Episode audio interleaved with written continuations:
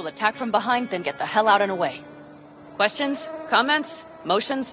Fred Bracciani of TSC Gaming. We have right here on the line a very special guest. She is an actress. She is somebody that's a part of one of the biggest video games in recent years. We're talking about Cyberpunk 2077. We are talking to Emily Woo Zeller, who plays Panam in Cyberpunk 2077. Also done a, a number of roles over the years. Emily, how's everything going? Hey, good. Happy to be here. Can you just talk about how you got involved with Cyberpunk? It was a pretty traditional uh, pathway, I guess. My agent sent me an audition for a project that I did not know was, in fact, this video game. And I auditioned. And then when they booked the job, she told me what game it was. And that's that's it. I didn't even know who Panam was going to be in the in terms of you know her significance in the game at all when it when it was booked. Do you usually get any material ahead of time and know what you're reading or is it right there on the spot? For the most part it's right there. Okay. yeah they they really try not to they don't give the actors too much. The, the less that they can have materials floating around in the world the better. So okay. Okay that, that makes sense. I never mm. thought of it that way. Okay yeah. that, that's awesome to know. A nice fun fact about voice acting. So Mm-hmm. Since you didn't know much or if any of the material coming into it, did anybody tip you off? Did your agent or somebody say, "Hey, by the way, it's this is a game by CD Projekt Red, who created a little game called The Witcher 3. Did you have any idea just the, the scope of this project? Well, once I found out what the project was, um, then of course I knew because I have a lot of friends who are hardcore gamers.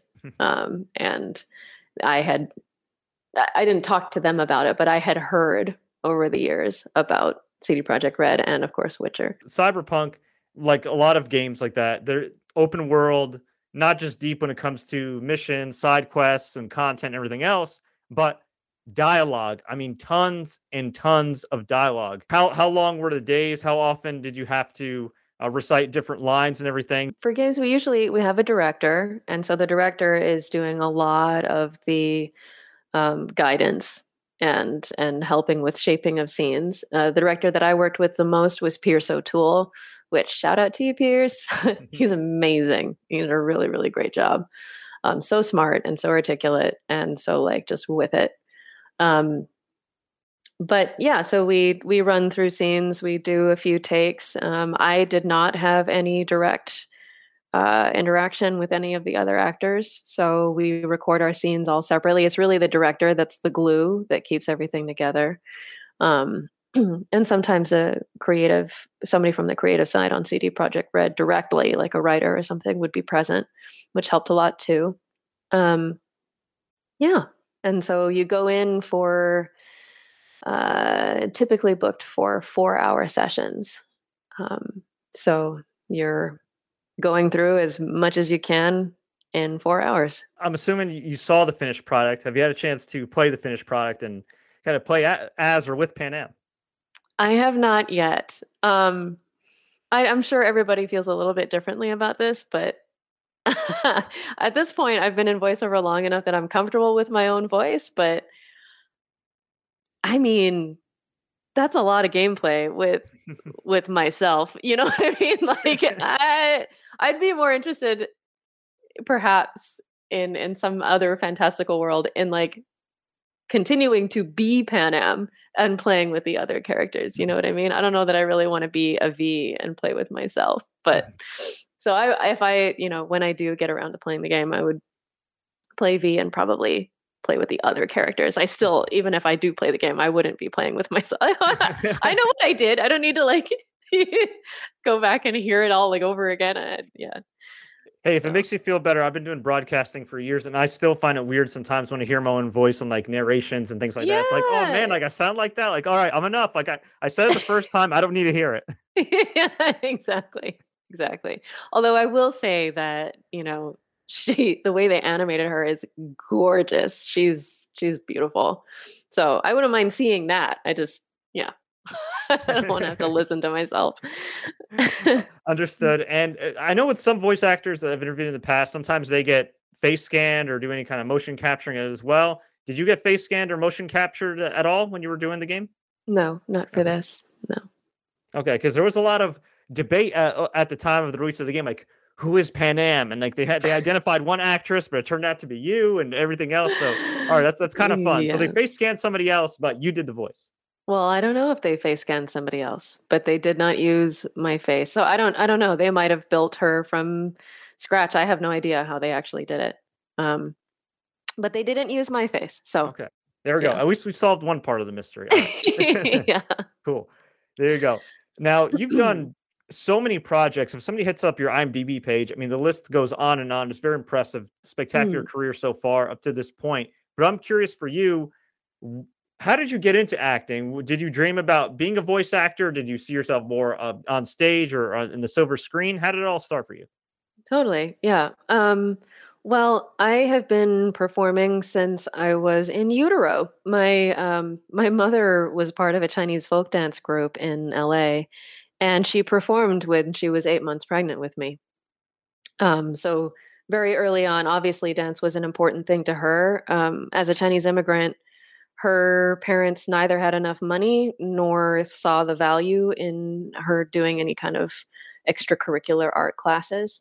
So when she became an adult and had a family of her own, she wanted to be able to give me and my sisters the opportunity to do that. So and she was fortunate enough to you know have a steady salary to um, be able to afford that. So we did sort of city classes county classes and local local private stuff um, within the chinese american community in um, in southern california.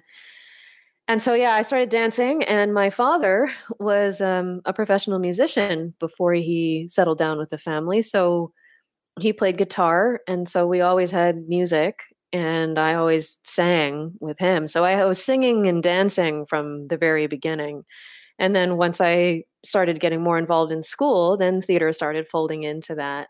Um, but very early on, I identified being a voice as something that would be awesome to do, you know, as a a Disney character or something like that, right? That those are my 1st mm-hmm. um, introductions to the to the art and then as I got older, I never really had a super strong, never really had a super strong desire to get on screen.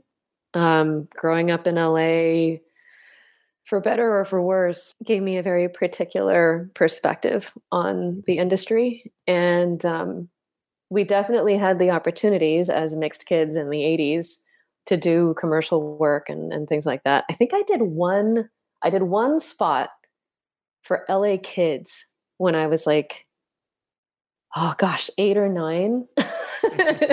we were performing for the Monterey Monterey Park, which is a a city in LA, the Monterey Park City Hall, because it was Chinese New Year, and we always performed all around LA during Chinese New Year. And LA Kids was there filming it, and they were like, "Hey, you and you and you, like you kids, come here, just help us do the opening sequence to this to this LA Kids spot."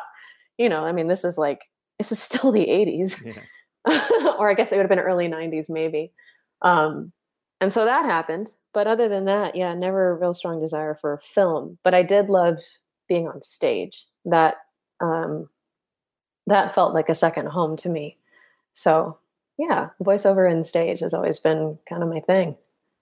That, that's awesome, and it's crazy. So you've pretty much been in showbiz or, or sort of tied to showbiz pretty much your entire life, which is pretty awesome. And obviously, actors you'll have multiple projects, things of that nature. Sometimes you're on a series for a cup of coffee. Sometimes you're on for for several years. When did you realize? I don't know if the if the right phrase is made it, but when did you realize? Okay, I'm in, I'm firmly entrenched here, and I, I'm getting consistent work. Arguably, that's still questionable for me. Mm-hmm. I don't know that an that an actor. I mean, maybe if you skyrocket into sort of A list status and you make enough money and you're smart enough with that money to be able to feel financially secure that you know you feel like oh okay i'm like here now. Yeah. But i feel like even the people who win the big awards the the tonys and the grammys and the you know the oscars that they i don't know how secure even they feel you know? I mean they call it a curse right after you get the one big award that you you their next few movies will be really bad. I mean, at least you'll have those movies. That's something. we're not talking about the quality of the work. We're talking about getting work, right?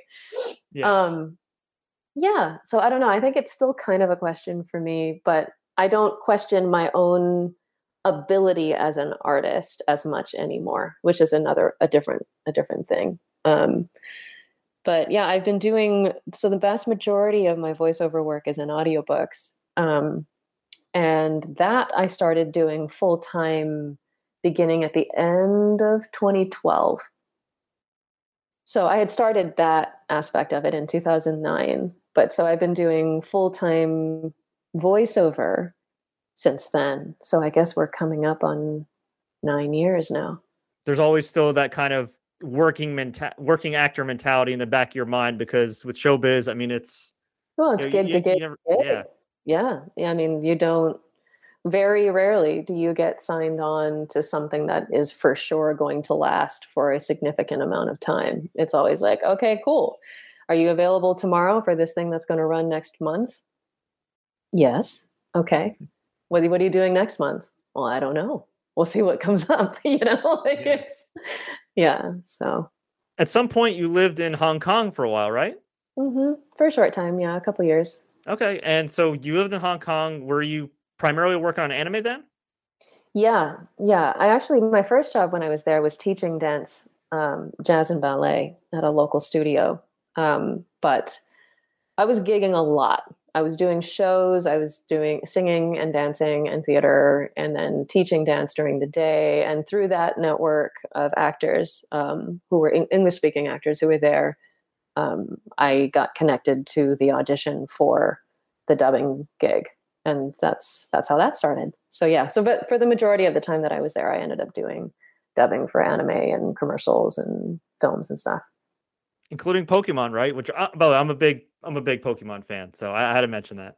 Nice, yeah. Pokemon actually happened when I came back to the states, um, but yeah, the other the other shows, some of the ones were um, My Melody. Um, I played Kuromi in that, and Yakitate and Jinban Kaleidoscope, and um, oh gosh, there were so many shows. We did a we did a season a week. So wow. yeah, so Their voices though, like everywhere. everywhere, yeah. Well, I don't know where they are now. They we weren't allowed to have copies of our work because it was Hong Kong, so there was no union. In the U.S., we have SAG-AFTRA, which I of which I'm a member. Um, but yeah, before that, it was no union, so nobody could uh, was keeping watch on how much pay we got or what our breaks were or any access to uh, residuals or copies of work or anything like that. So, as far as I know, it's it's out in the world somewhere. I don't know.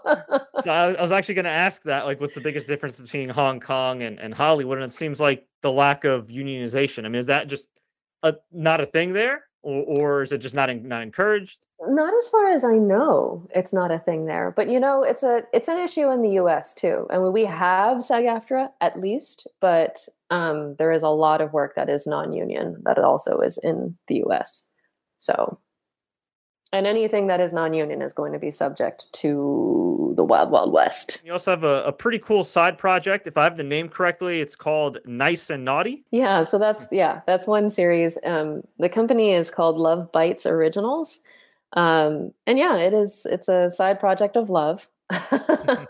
Um, a, a fellow actor and narrator and writer um, she and I connected a few years ago and realized that we had very similar visions about what we wanted to put out into the world. And so we got together, and it is very much a side project. Um, we have to take our time with it. We do have a Patreon page because the more financial backing we get for it, the faster we can produce more. Um, but so far, we have our just our, our baby first season. Mm-hmm. Um, and we're working on seasons two and three very actively right now. So hopefully, those will be out soon. Without giving too much away, of course, of the story mm-hmm. and everything, can you just just describe it a little bit for anybody that might want to contribute to the Patreon? Sure. Yeah, yeah. It's it's short story, romance, and erotica. Um, so we wanted to put out uh, shorter bits. The romance industry in the audiobook industry, uh, within the audiobook industry, is huge. Um, there's a huge, huge um, number of people who are were voracious readers and listeners but it is in novel form and we figured it would be nice to be able to have short stories that were also curated by both she and I to be very sex positive and to have all kinds of people from all walks of life, all ages, all sizes, all colors, all orientations, all genders. Like mix it up, right? Like sometimes the romance genre, I think it's less so now, but sometimes it can get very bogged down in um, story tropes and stereotypes and these types of things. I mean, arguably, that's why a lot of the listener readers listen or read to that because they they don't want anything that's going to challenge them. They want that very stable stereotype or the archetype of the story or anything. But we wanted to put something out that was a little more colorful. So that's what that's what we're doing is we're yeah, we're building a community of writers too. So if you're a writer and you're interested in writing queer, colorful, or mixed company uh, romance or erotica, let us know because we're we're super open to building our world. This is probably a silly question, but I would imagine with the explosion of Audible and just audio in general with podcasting, that that industry is just kind of blown up, right? Yeah, yeah, it's been on the rise. And and know that it was during the recession not terribly affected. It was one of mm-hmm. the few industries that was continuing to grow. Um, I don't know how well the industry has done over the course of the pandemic, but it certainly has not really slowed. So I don't know if it's continued to grow, but it's definitely still alive and kicking. Would you say with with video games and, and just voice acting in general that I don't say they're pandemic proof, but they weren't as harmed by the pandemic compared to some other industries, like say, you know, Broadway? Yeah, and compared to other aspects of performing arts, for sure. Yeah, because it is something that you can do from home if you have the proper setup. Um, and you're willing to because when you're doing it from home you don't have a director you don't have an engineer you don't have anybody else on the creative team and then you have all of the normal from home issues that that can pop up. Now, before we get you out of here, we always like to ask our guests some quick hit questions, just you know, kind of rapid fire, some fun random questions just for people to get to know you better. Are you ready? Okay. Favorite late night snack or cheat meal? Oh God, cheese. Cheese, just any kind of cheese? Yes. Okay, there you go. You you can't go wrong. what was your first gaming role? This goes back. Um, Sync, I think, General Kim. I think I played a general in in some game that was out of the Ukraine or something like that. All time favorite actor. Okay. Um I'll, I'll give you two choices. We could do like, you know, the quote unquote traditional actor. And then if there's a, a voice actor you happen to admire, you know, since I don't think voice actors get enough love, feel free to. Agreed. Agreed. Voice actors don't get enough love. I'm going to give you a few. Okay. Favorite male, Gene Kelly. Favorite female, Frances McDormand. And favorite audiobook narrator. Okay, so this is what audiobook people are a tight knit community. We're really, we're really tight. I love you all, but I love January LaVoy. I think she's amazing. I was gonna ask you if you weren't an actor, what would you be? But I know you have like this whole background in showbiz. So I'm gonna rephrase it. If you weren't in show business, if your parents weren't in showbiz, what would you be doing right now? I'd be working in environmental science and combating climate change. Hundred percent. I've it's always been my background. Uh, I have a science background, and I have always thought, you know, if this doesn't work out, I'm going to pick that back up and I'm going to get into the field. So you have a science? Do you have a science degree, or did you study environmental? Yeah, I yeah I took pre med classes in college and had a, a minor in nutritional sciences at UC Berkeley. That's fantastic. Well, you know what? If if they ever do a Captain Planet reboot, they they should definitely cast you. That'd be amazing. All time favorite movie or series? Mm, Singing in the Rain. What role did you play that you most related to, or I guess what character did you play that you most related to personally? Most related to. I mean, I've played a lot of characters in books that have been pretty spot on. But for video games, I think Panam definitely wins for that. Yeah, I really got her. I understood her. Did you get to do any uh, of the traditional media you normally would do for a big production like Cyberpunk, or did the pandemic kind of curtail that? Yeah, yeah. As far as I know, the pandemic curtailed it. I didn't. I certainly didn't do any of the the pre things. There were a few things that like Keanu did, and I think Jeremy might have done. Um, but yeah, I, I wasn't involved in those. So if anything was going to happen later, yeah, didn't happen. So you didn't get to meet Keanu Reeves and ask him to say Arasaka in person, did you? No, I didn't. But Keanu, I want to meet you. I really, really want to meet you, man. he was really he was really good in that game too. And uh, you know, just uh, you know, my friends and I had a drinking contest every time we heard him say Arasaka. You know, it's like, man, like, find somebody as passionate as Johnny Silverhand about taking down the man. You know? yeah, he did a great job for sure. What's your most awkward career moment?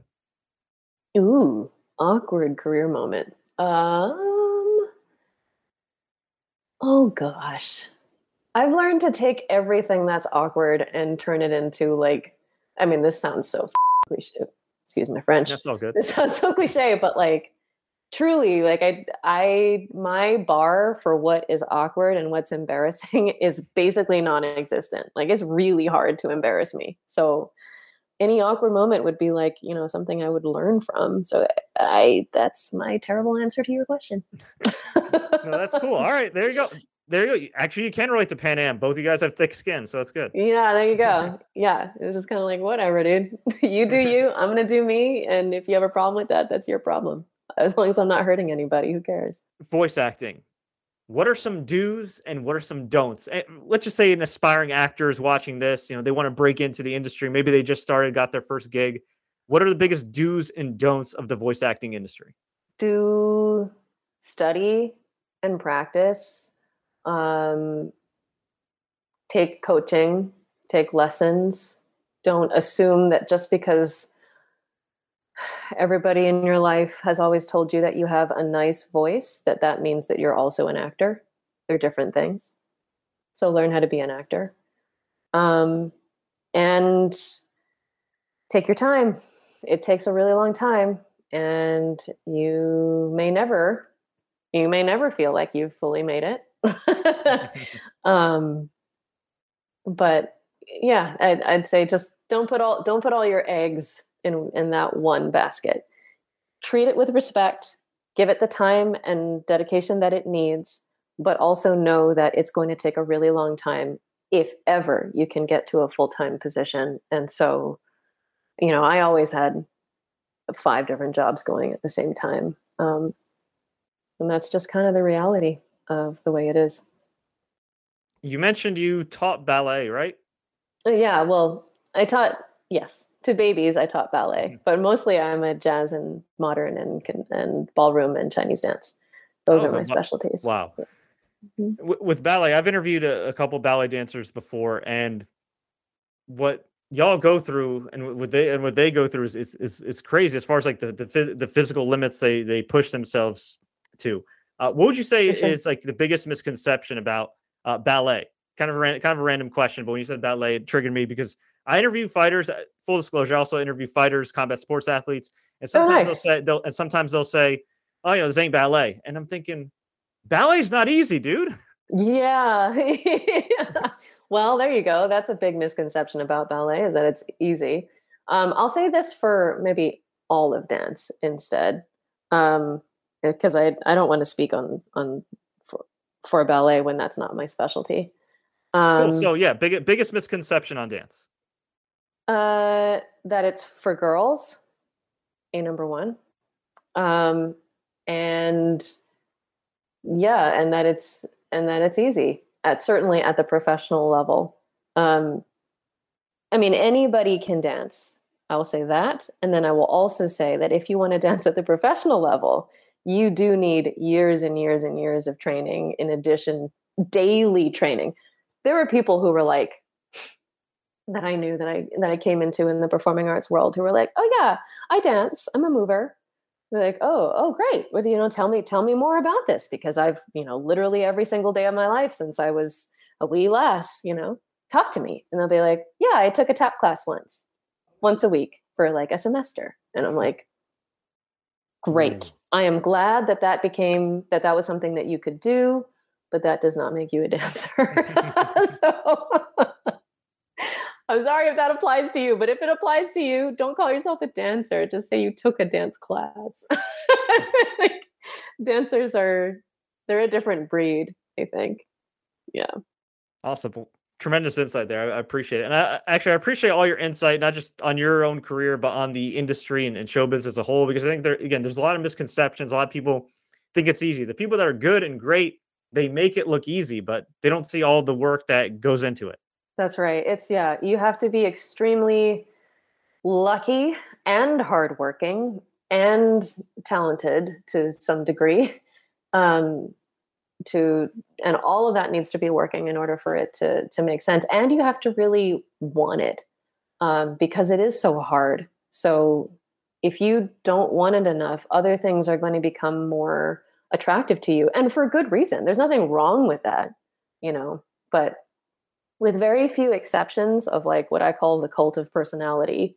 I mean, I didn't make that up, but you know, with except for the handful of people that get put and become megastars because of their own personal personality, it happens because you have honed your work and your craft and you've made connections and you've been honest and had full integrity and like people see that and they respect that and then they want to hire you.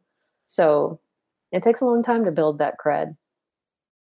Well, I was going to ask you what the best piece of advice is you give anybody for success, but I think you, you pretty much covered it there. yeah, that's probably what I'd say. Yeah. Yeah. well, I really do appreciate the time. Uh, before we let you go, where can fans find you online? On Instagram, I am Z Woo Man. That's Z W O O M A N. Uh, I'm technically also on Facebook. I'm not very active on Facebook. I'm generally not very active on social media in general. But um, but I am on Instagram and I am on Twitter with the same handle, Z W O O M A N.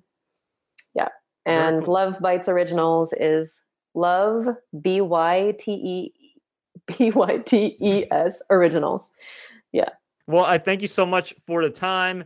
You can check Emily out, of course, in the various work she's involved in, especially Cyberpunk 2077, where she plays Panam Palmer. Emily, thank you so much for your time. Thanks for having me.